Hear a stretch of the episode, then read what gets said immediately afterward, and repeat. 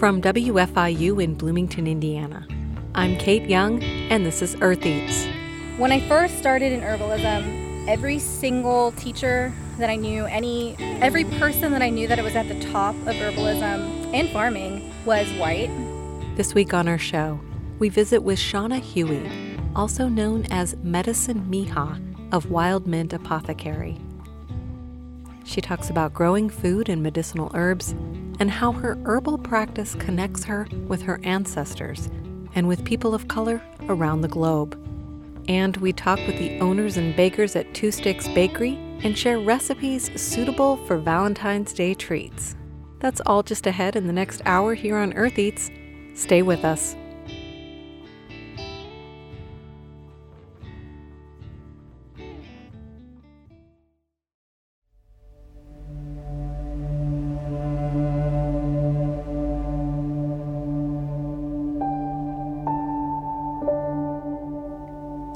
Earth is produced from the campus of Indiana University in Bloomington, Indiana. We wish to acknowledge and honor the indigenous communities native to this region and recognize that Indiana University Bloomington is built on indigenous homelands and resources. We recognize the Miami, Delaware, Potawatomi, and Shawnee people as past, present, and future caretakers of this land.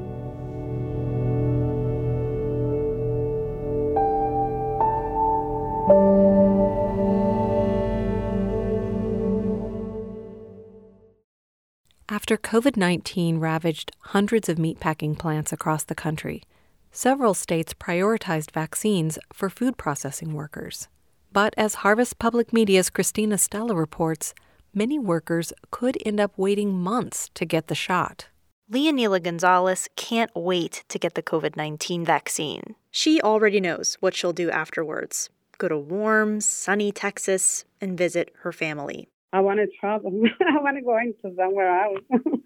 now I can go to see anybody because I don't want to go into anywhere. It's more safe for me and my family to stay in my home. Gonzalez supervises the morning shift at Lincoln Premium Poultry's processing plant in Fremont, Nebraska, which provides chicken for Costco warehouses across the U.S. She saw her community really struggle with the virus and lost her own dad to the illness. This virus is really bad. I want to protect myself and the people who stay around me. Yeah, and for my family and everybody, I need to protect because I'm working with a, a lot of people.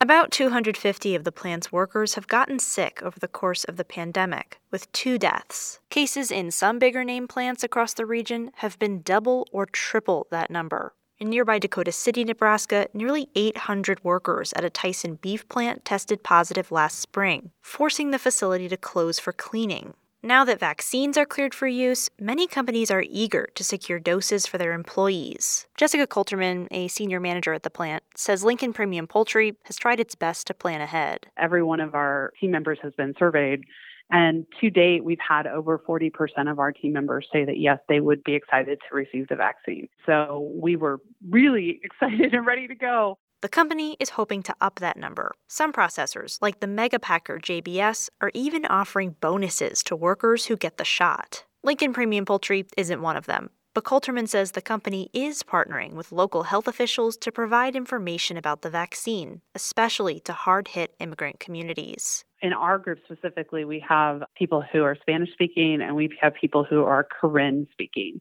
And so those are two communities that we'll focus on with our educational efforts. And there are some less official efforts too. Steve Key works on the same shift as Leonila Gonzalez. He's been talking up the vaccine with peers who might be on the fence, and even put on an impromptu skit one morning debunking misinformation. If I can make a fool out of myself and convince one person that wasn't going to get it to take it, I, I feel like I will I will have won. At first, he was one of the uncertain people. Then he saw the virus up close when his wife tested positive after Thanksgiving. She was sick for most of December. After seeing it firsthand, I don't want it. My only question is when you, when is it going to be here? That's manager Jessica Kolterman's question too.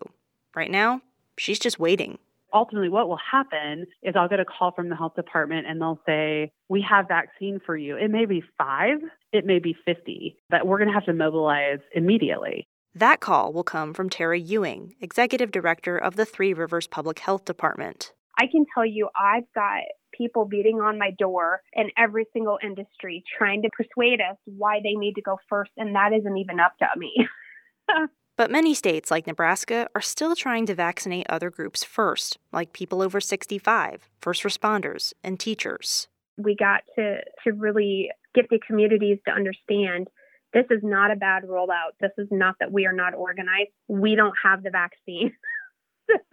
the shortage reflects larger supply concerns across the United States. Uhing only has about 900 doses a week to give across three counties. We have allocated 61% to the 65 and older population going to our medical systems and pharmacy. So that's 550 doses. That leaves me 350 doses a week. That's not very many. So even though meatpackers are prioritized in Nebraska and many other states, it will take weeks, if not longer, to start vaccinating most workers. Christina Stella, Harvest Public Media. Find more from this reporting collective at harvestpublicmedia.org. So this is the main garden area. This year we just did enough veggies for ourselves and lots of medicinal flowers and herbs throughout the summer. Mm-hmm. And have a hoop house over here. And then we're going to double the space back that way because we have about an acre.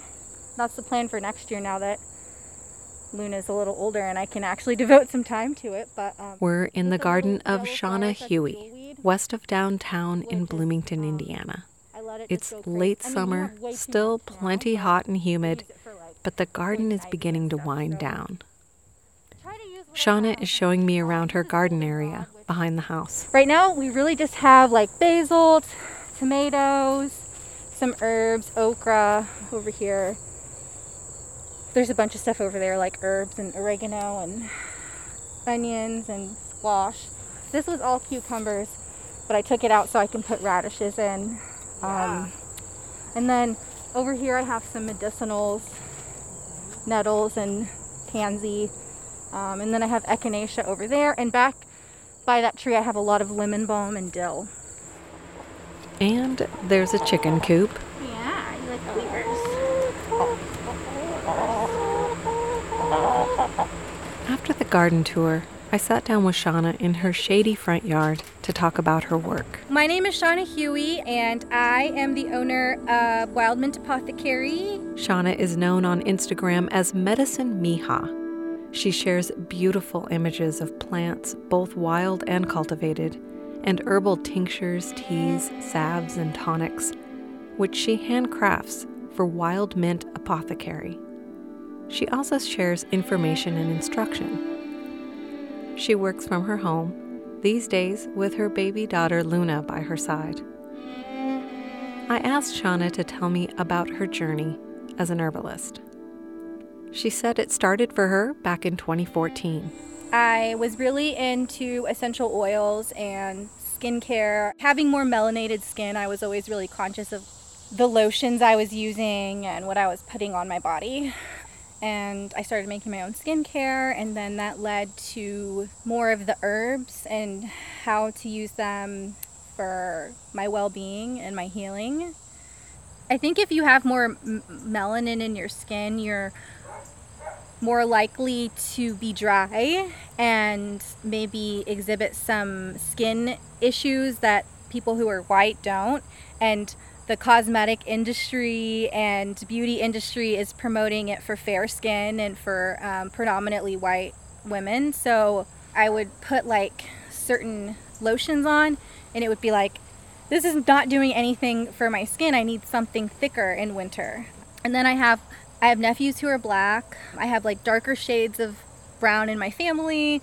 So just seeing like skincare growing up, it just was a huge thing. Um, and realizing that some of the things that are being sold are really drying to my type of skin, and realizing that I I needed to figure out how to how to make it. Once I first started developing a relationship with herbalism, I went to like a conference and I did workshops and I really started my own personal studies with it.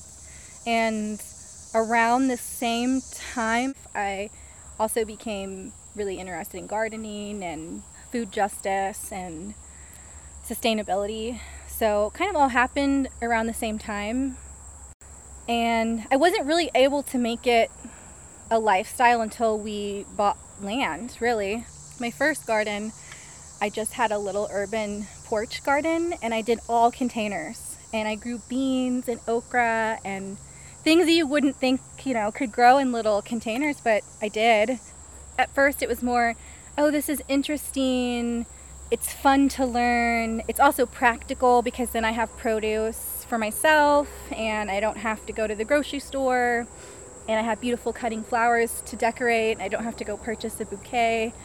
But then it became it became more about my my personal healing journey and my connection to my ancestors and spiritual practice, a way to fight against a really oppressive system that discriminates a lot of, against black and brown people and has stripped us of our ancestral practices, our culture, our roots. And so along the way, that's been more of my passion behind it. So yeah, that's kind of the space I'm in now is it's more it's more about social justice and food justice and healing and it's awesome also to be able to give back to the community and help. When I first started in herbalism, every single teacher that I knew, any every person that I knew that it was at the top of herbalism and farming was white. I didn't understand why I never felt 100% comfortable or why the space wasn't as safe for me. And because herbalism isn't just like taking herbs, it's a lifestyle, it's spiritual, it's healing, it's all this stuff. So when it clicked for me that wow, I don't see any brown or black leaders. I think like the overall goal for me is to make it more accessible for people like me. Even I'm not saying just black or brown people, but I think uh, it, it's it's close to heart in my heart because I just want that community for myself. She started Wild Mint Apothecary with her herbal creations using natural and foraged ingredients. I asked her about her instructional Instagram videos. I really want my Instagram to be more accessible and have more info, but with having a baby, it's been really hard to. Because when I first started it, I was like, here's the recipe, like, here are the ingredients, here's how to do it. It's really not that hard. I was doing a lot of foraging videos where I was like, this is what a plantain looks like, or this is what creeping Charlie looks like, and hey, you can eat it. But I haven't had, like, last year I had way more time for it, and this year, you know, it's a little harder, but one of the videos she did make walked through the steps of making fire cider. I'm a folk herbalist or a community herbalist, so I like to use like what's growing around here. And so with fire cider, the reason why I love it is because it's stuff that's growing. It's like onions and garlic and peppers and like whatever's growing outside or oregano, parsley, put it in there with apple cider vinegar. So it's really very accessible. It's easy to make. You don't have to really uh, go identify anything. You don't really need to know how to grow it if you can find it locally. Fire cider is fiery, hot, and intense. It's taken as a tonic with the hope of boosting the immune system.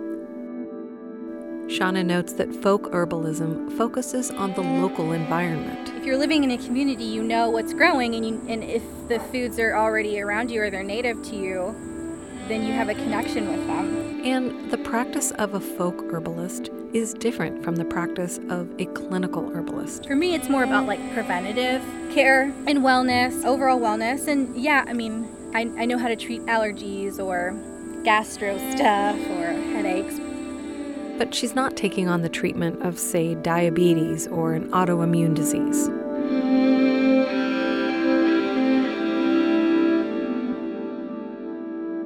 we talked about food justice and food access and how it relates to her work. I think for me, with herbalism and growing food, it goes back to just being a minority and seeing so many black and brown people being so disproportionately affected by health issues in our world.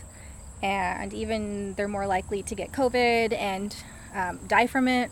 And so if you look at that way that our system is set up, the people who are oppressed are the ones who are least likely to get that good quality food. So, to me, one of the biggest systemic issues is food, honestly. Because if you had quality food, if you had access to medicine that wasn't super expensive, and big pharma wasn't like ruling everything, then people would be healthier and not be dying and not be sick.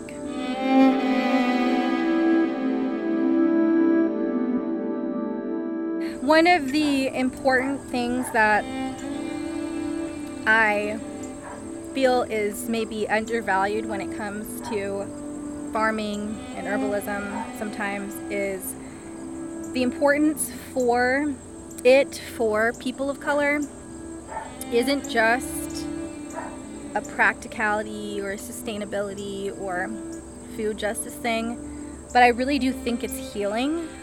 It's really a way to like take back our power. There was a lot there is a lot of trauma and pain from getting your practices ripped away from you through colonization. So I think one thing for me that's super important is for people to understand is that for me and for a lot of other POC who are doing this, it's like so much deeper. It's about connecting back to our roots and our ancestry, our, our ways of life. Um, my bisabuela it, uh, was a native, and my also my great grandpa on my mom's side was as well, and I have natives on my dad's side, and as well as European an- ancestry and um, some African ancestry as well. But all of that, those cultural practices that were really rooted in land stewardship and growing and healing, was stripped away through colonization in South and Central America. And there's a lot of immigrants and black folks who have experienced that. And to get back to land stewardship and growing and connecting to plants is so incredibly powerful to healing our generational traumas, our ancestral traumas, our colonization traumas. Um, and so for me, that's like, that is like the root of all of it for me is it's incredibly healing and it brings me joy and I really want other people who are POC to be able to experience that connection to all of our past. Our culture keeps getting stripped away, and then we're boxed out of farming and boxed out of these spaces that are just predominantly white and exclusive. I'm really into ancestral movement, so, and that's like the theory of exercise is like separate. And then there's movement that's rooted in what we would do as our ancestors, which is like baby wearing while we're working in the yard, um, weeding, growing foods, walking in community. Like all of that stuff is so tied in with the growing food. And so when you make it the center of your world, it heals so many parts of it within your within your life. It's nourishing literally and it's also spiritually very nourishing. That was Shauna Huey, gardener and herbalist with Wild Mint Apothecary. On Instagram, she's Medicine Mija. That's medicine M I J A, and you can find her at Wild Mint Apothecary on Facebook. We have those links on our website, eartheats.org. After a short break, we visit with the owners and bakers of Two Sticks Bakery in Bloomington. Stay with us.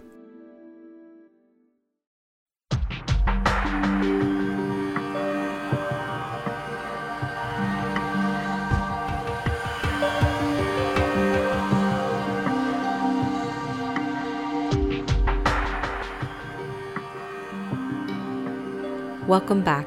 You're listening to Earth Eats. I'm Kate Young. Next up, a conversation from early 2020. If you're lucky enough to have a locally owned and operated bakery in your neighborhood, then you know how happy the residents were in Bryan Park and Elm Heights near downtown Bloomington when Two Sticks Bakery opened on South Washington. Two Sticks opened their doors in 2018 in the ground floor retail space of a new infill apartment building with an old town feel. There's not a lot of parking, but that works because there's not a lot of seating in the bakery. It's more of a grab and go kind of place with coffee, espresso, and a huge spread of handcrafted baked goods. And turnovers and scones and hand pies and focaccia. It's the kind of place you dash into on your way to work or pop in for a midday break. They're open Tuesday through Saturday from 7:30 to 4 and Sundays from 9 to 2. Two Sticks has been buzzing nonstop since opening day. I sat down with the owners, Cassie Jensen and Amanda Armstrong, to learn more about their approach to baking and to running a small business. I'm Cassie Jensen. Amanda Armstrong of Two Sticks Bakery. Things that we offer, uh, it's in my mind, it's broken down into breakfast pastries, savory pastries, and like cookies and bars and cake, like treats, like mm-hmm. afternoon treats or breakfast treats. You can totally eat a cookie for breakfast. We don't judge. We have cinnamon rolls and Danish and turnovers and scones and hand pies and focaccia, cookies. We have vegan and gluten free options as well, bars, cake. There's a cake every day by the slice. We have a custom cake menu online. Uh, we also can offer catering options where we can do half size bars of our regular offerings. I wanted to know how they got connected as business partners. We worked together at Feast, and Cassie was working full time at Feast and doing the farmers market. I just thought it was the coolest thing that she was pursuing her dream outside of it. And so I was interested in what she was doing, and I knew that an investor had approached her, and I knew that I didn't want to work that job the rest of my life. I needed something more. It just kind of happened from conversation, I feel like. We were both really in similar places in life and ready to spread our wings and do our own thing and had similar goals in mind. So it kind of worked out well. We had an investor who we've paid off and then was getting ready to step out so that Cassie and I will be the sole owners. I asked Cassie how she came up with the name. I was home baking cookies all like that's my thing. I always had cookie dough in my freezer and I was always making cookies.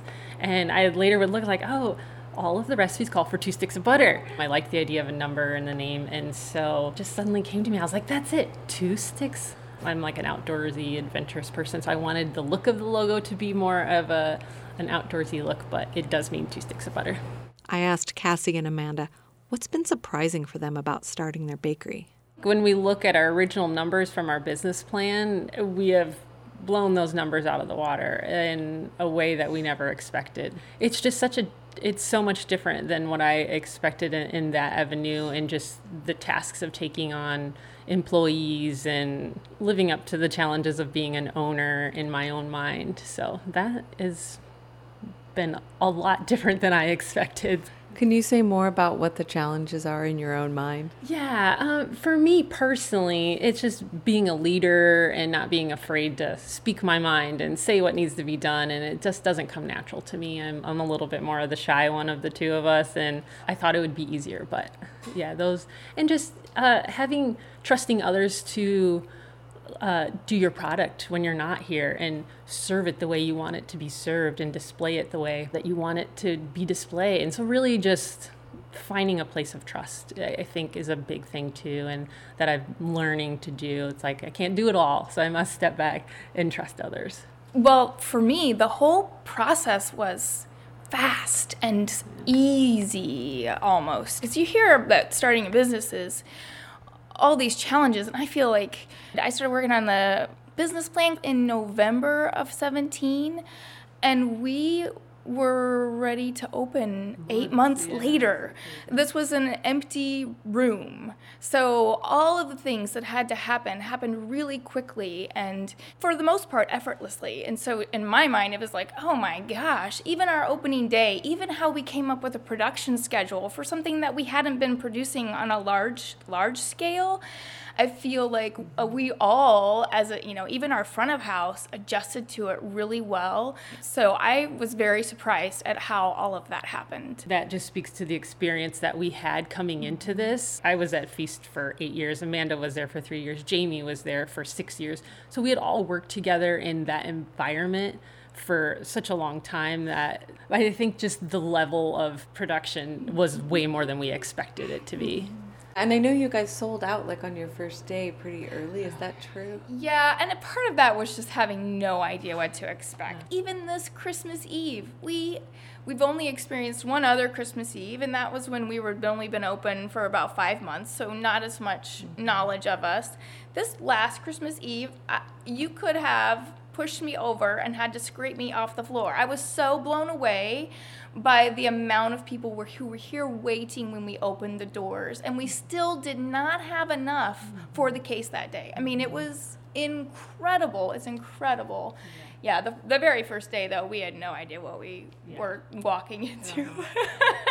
so now there's definitely a system. Like Saturdays are. I know, like, what was that like? Saturdays are always, you know, busy days for us, and so now we know, like, well, once the mm-hmm. first bake is done, start baking more things so that we're ahead of the game. Uh, so yes, some some learning has happened, thankfully.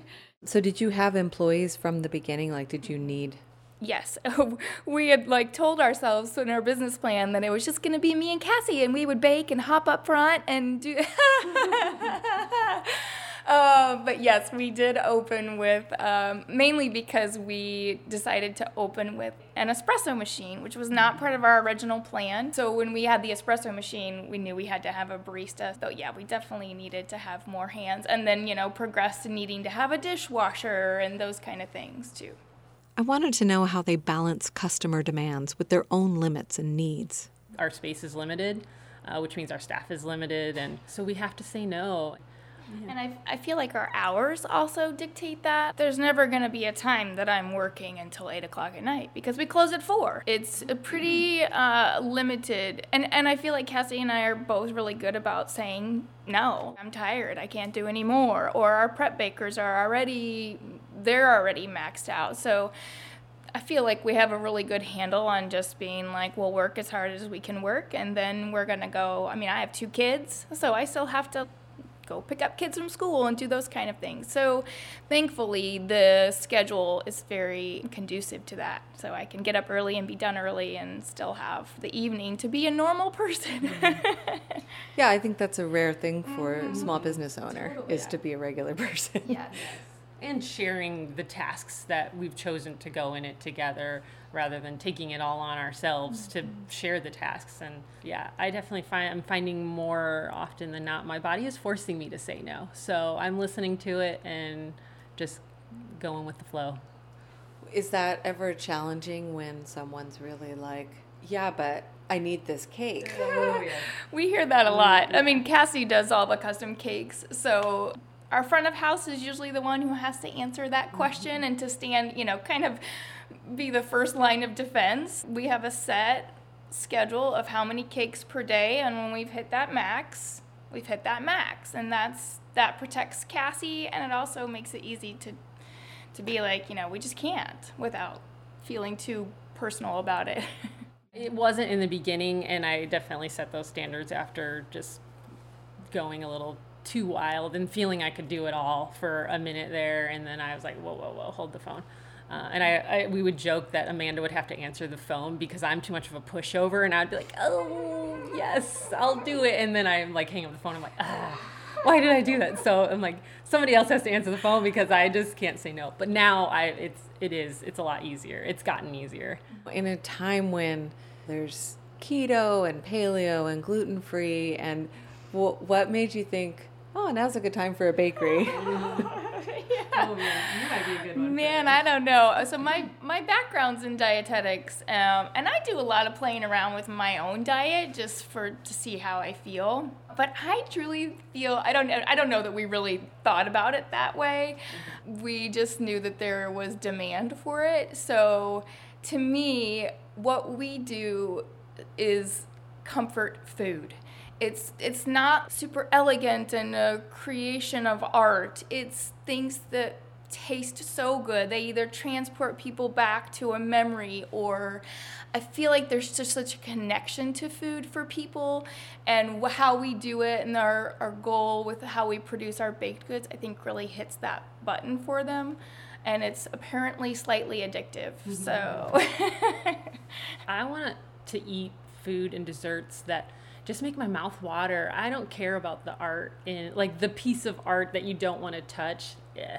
Mm-hmm. I want something to make my mouth water and that's what draws me to a, a bakery and, and, there's been bakeries around the country that I've visited and I've been inspired by so I've kind of always taken pieces along the way and I'm like oh I'd love to do that and that and that I, I don't think we even thought so much about the diets and the fads mm-hmm. of we've kind of snuck some of those in our mm-hmm. daily so uh, you know, vegan and gluten free items and things like that. But I definitely felt it was something that was missing in Bloomington that just mouth-watering, wholesome, organic, made from scratch baked goods. So my mindset on food has always been more like everything in moderation. Everything in moderation. yes, that's totally my like cuz I'm not going to eat till I feel sick, but I just love to just taste it and get enough and really taste it though. And we've been talking a lot about this lately about just being mindful while you eat your food and rather than staring at your phone or doing all these other things but really tasting your food. And uh, that's something we've been bringing up lately so.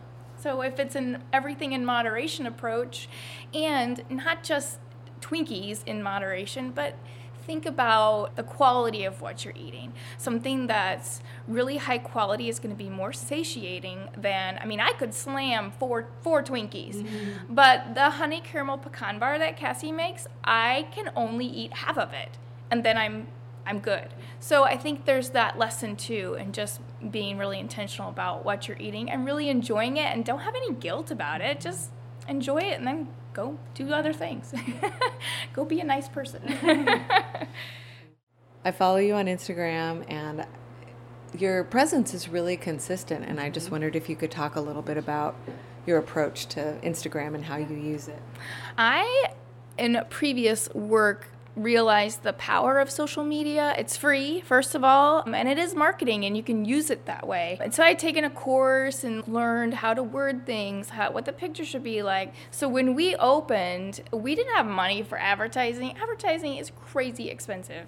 And we were like, okay, well, uh, we'll just do social media. And I realized that I needed to be very consistent with it. So we would post our, you know, a post each day, but also like people want to know all the time. People will call and be like, what's in the case right now? Is there anything left? Like, okay, so let's show them what's in the case. You know, first thing in the morning, you'll know what kind of cake we have or whatever. So it was intentional. And also, it's really fun to just, I think people like being able to connect with us. A lot of people, I have no idea who they are in person, but we're basically best friends online. Mm-hmm. And I think that that's, you know, part of our goal. The openness of the environment here is to be able to connect with people and being on social media and and handling the social media ourselves and answering the messages ourselves and replying to the comments. Like that's important to to everyone, including us. So, um, yeah, social media has been an amazing tool. And people tell us all the time that they saw the story and that's why they came in or they saw the post. So,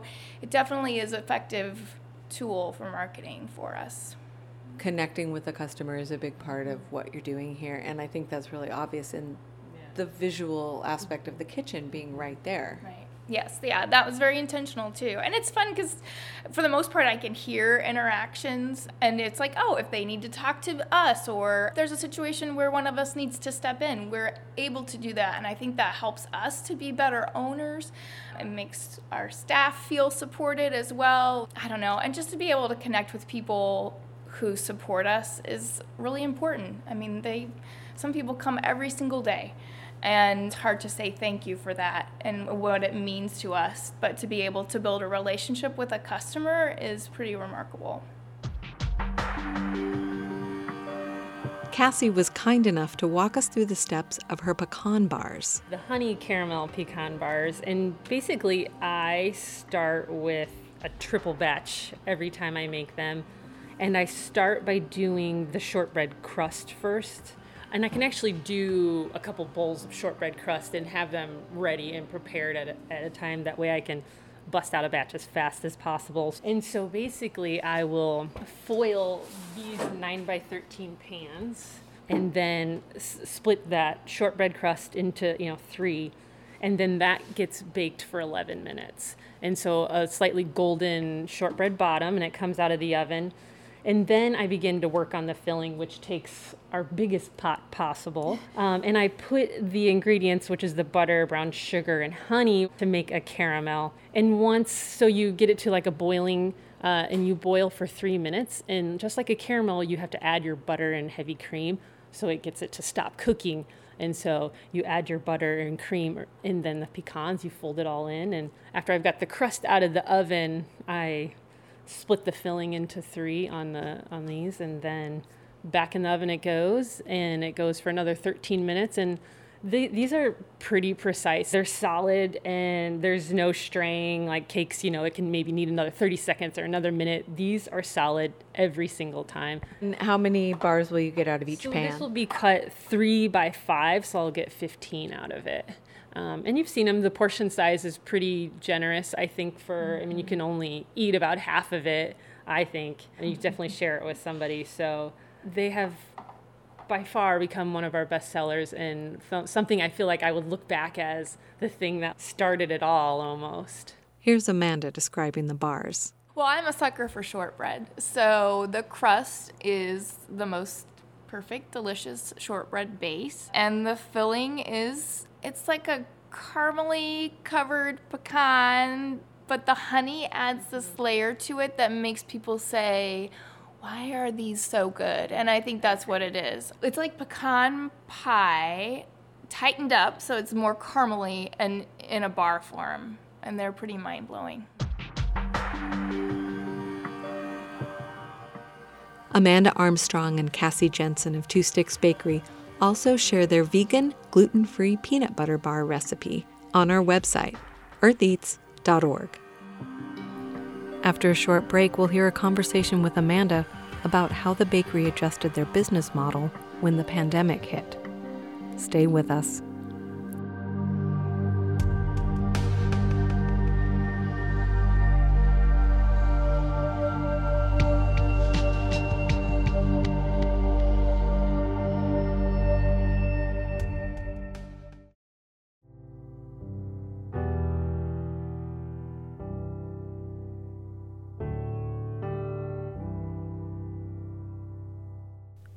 Approaching the one year anniversary of the beginning of the COVID 19 restrictions. By now, we might be used to wearing masks, keeping our distance, and keeping our restaurant dining to takeout. But back in mid March, things felt quite chaotic and uncertain. In May of 2020, I spoke with Amanda Armstrong about what it was like at the bakery that first week. people were still entering the space. And so I realized that this wasn't going to last. And we either needed to decide to close or we were going to have to go online. The week earlier, I was like, I do not know how to set up an online store. I'm not setting up an online store. And literally that the Sunday, the 22nd, I was like, we have to do this. We have to at least try. That's Amanda Armstrong, co owner of Two Sticks. They use Square for their point of sale service, and Square has an online store system. So I spent Monday playing around with it, figuring it out. Tuesday we opened with online ordering, They quickly moved to taking orders exclusively online. which is frustrating for people who didn't know and would just come or if they're older or if they don't have internet access, it would be sometimes hard to explain. It had to be all or nothing, both to reduce physical contact, but also to keep track of their inventory in their system. So we're just completely online orders only at this point, no phone call orders as well.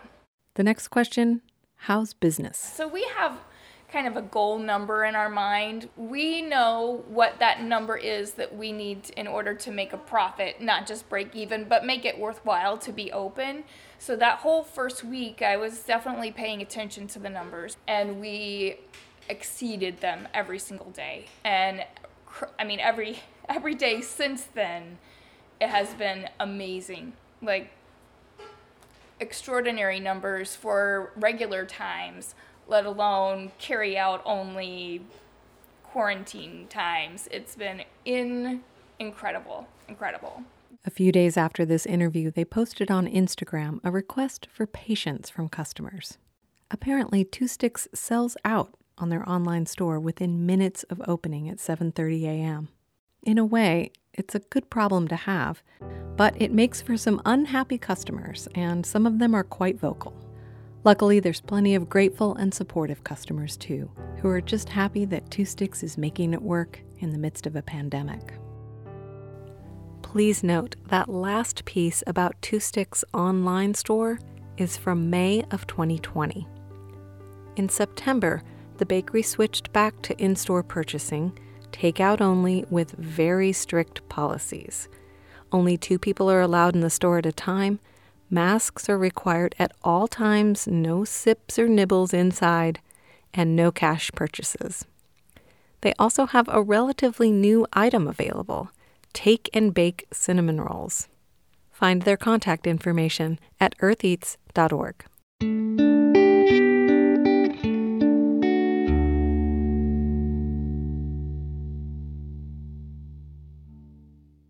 If you've taken up gardening during the pandemic, you're certainly not alone.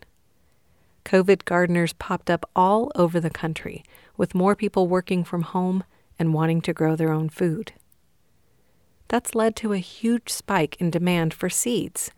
And as Harvest Public Media's Dana Cronin reports, seed companies are struggling to keep up. Steve Larimore was hoping to triple the size of his garden this year near Bend, Oregon. Once his seed catalog arrived, he started to put his order together, and then he hit a snag. Out of about 60 items I ordered, a third of them were sold out already tomatoes, kale, lettuces, sweet corn, all gone. He couldn't even get a hold of his favorite zucchini, the Zucchino rampicante. That was one I was really looking forward to growing again because it did very well. And it's quite unusual. It gets about two to three feet long and curls up in all kinds of uh, interesting shapes. Home gardeners across the country are facing similar problems sourcing seeds for their spring gardens. Last year, nurseries and seed companies saw historic levels of demand, and so far, this year is no different. The closest before uh, COVID hit was during um, Y2K. Y2K was just a little blip compared to this. Nikos Cavagna is a purchaser for Fedco Seeds based in Maine. She says since the pandemic, Fedco has hired more customer service reps, increased the number of daily worker shifts, and had to get creative to find enough seeds. Since the pandemic started, Cavagna says they typically reach their daily ordering limit within 10 minutes. It feels to me like the gold rush, you know, and everybody's at the starting line and the gun goes off and But Cavagna emphasizes while you may not be able to get your favorite seed variety, there's no overall shortage. It's not so much the shortage of seed, but it's that um, we don't have the staffing to ramp up that quickly, especially in COVID. Baker Creek Seeds, located in Missouri, is in the same situation. Right now, it's seen five to six times more demand. Its seed packing machines just can't keep up, and managers have had to bring in more human hands to help sort and package seeds. Kathy McFarland says her seed company is also constructing a 50,000 square foot warehouse in order to expand their operations. We are now figuring out that that 50,000 square foot warehouse is not big enough. We're looking to expand again already before we even have that one up and running. The spike in seed demand is causing a shortage of certain produce varieties, and that especially poses a problem for commercial farmers. They carefully plan their yearly crop based on specific factors, things like climate, irrigation needs, harvest timing, and yield. Hans Bishop helps run Prairie Earth Farm in central Illinois, where he's in charge of seed acquisition. He says this year they've had to make some adjustments, including buying different kinds of onions. We don't know how these like different varieties are going to perform. If we're trying something new, um, you know, we're just going to have to wait and see if it performs the same or better or worse than what the uh, varieties that we have, you know, grown to trust over the years. Bishop's strategy next year is to try hard to get in ahead of the home gardeners when ordering his seeds. Oregon gardener Steve Larimore says he's planning on saving his seeds from this year's garden and using them as bartering stock with his garden club next year. I'm Dana Cronin, Harvest Public Media. Harvest Public Media is a reporting collective covering food and farming in the heartland. Find more at harvestpublicmedia.org.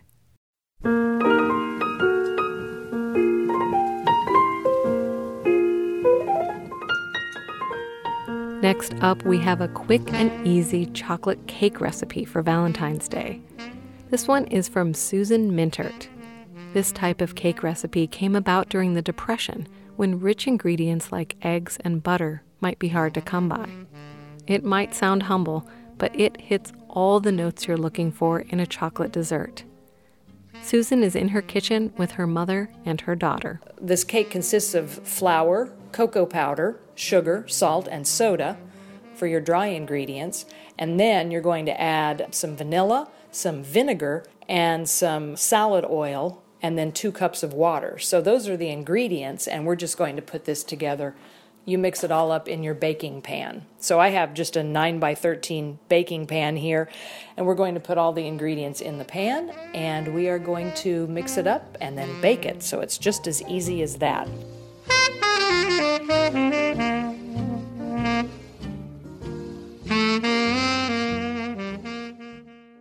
So we've combined all the dry ingredients into our baking pan and we're going to just thoroughly mix those together. I like to use a a flat wire whisk. It works really well for this. You can also use a fork. This is the only part of this cake that even takes very long. so, now this is kind of the fun part. When you get this mixed together, make three wells in the uh, dry ingredients here. Into the first well, we're going to put two teaspoons of vanilla. Into the second well, two teaspoons of vinegar. And into the third well, we're pouring in a scant two thirds cup of oil, and I always use canola oil. On the top of this, we're going to pour over two cups of cold water. So we're just going to kind of pour this over the top, and you want to be careful here so you don't splatter. Then we're going to take that whisk again and just whisk it together. All right, so we've just about got this, and you know, it's not going, going to be perfect, like without lumps, but you do want to get all the dry ingredients well incorporated and get that oil mixed in. Our oven is preheated to 375. Okay. So the leavening agent of this cake is baking soda, soda. right? So that's reacting with vinegar, right? Probably. Yes, the baking soda with the acid Mhm. would create the the bubbles and therefore There the are some leavening. little tiny bubbles in there. Already, yeah, already some bubbles. That's right. So we've got it ready. We're going into the oven, and it only takes 30 minutes to bake. We'll have dessert in no time. The other thing about this cake, which we didn't really comment on, but we mixed all the ingredients in the baking pan, and the baking pan was not greased or floured ahead of time, nothing at all. It was ungreased. It works. it will come out of the pan when it's done. So we'll see how it comes out. The cake bakes for about 30 minutes in a 375 degree oven, but don't worry about writing it all down. This recipe can be found on our website, eartheats.org. So uh, our cake has been out of the oven now for a couple hours. We have it served with strawberries with a little sugar and a dollop of creme fraiche on the side. Cake has a nice texture. It's nice and It moist. does. And the creme fraiche gives you a little a little of that creamy element, but it's not too sweet. Yeah, it's not sweet really. Yeah. All right, I think it's a keeper. That was Susan Mintert in the kitchen with her mom and her daughter. Susan Mintert is the host of the Indiana Home Cooks podcast, and she's a home cook herself. Find more wherever you get your podcasts or at indianahomecooks.com.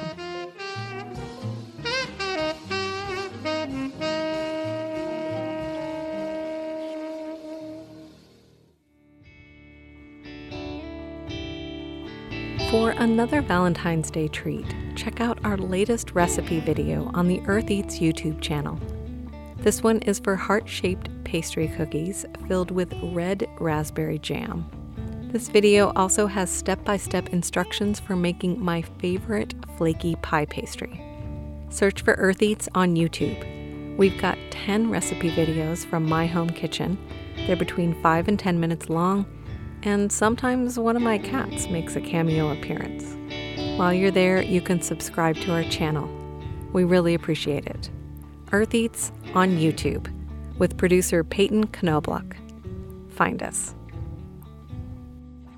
That's it for our show. Thanks for listening. We'll see you next week.